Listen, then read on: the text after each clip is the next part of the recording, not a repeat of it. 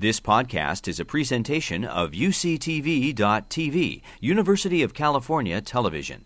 Like what you learn, help others discover UCTV podcasts by leaving a comment or rating in iTunes. So, what are the signs and symptoms of heart failure?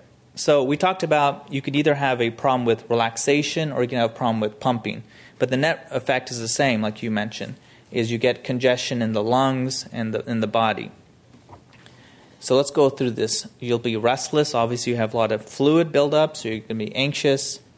You might have some confusion. Why is that? Because your heart, if it's not pumping adequately, you might not get good blood flow to the to the brain.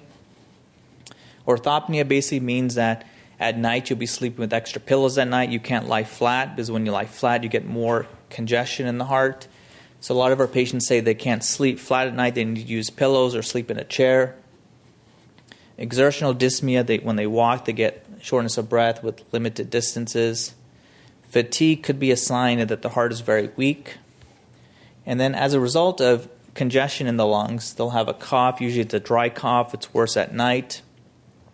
They might have some signs on exam when we listen to them with, their, with the stethoscope. They might have crackles, which is a certain sound we listen to, which represents fluid in the lungs.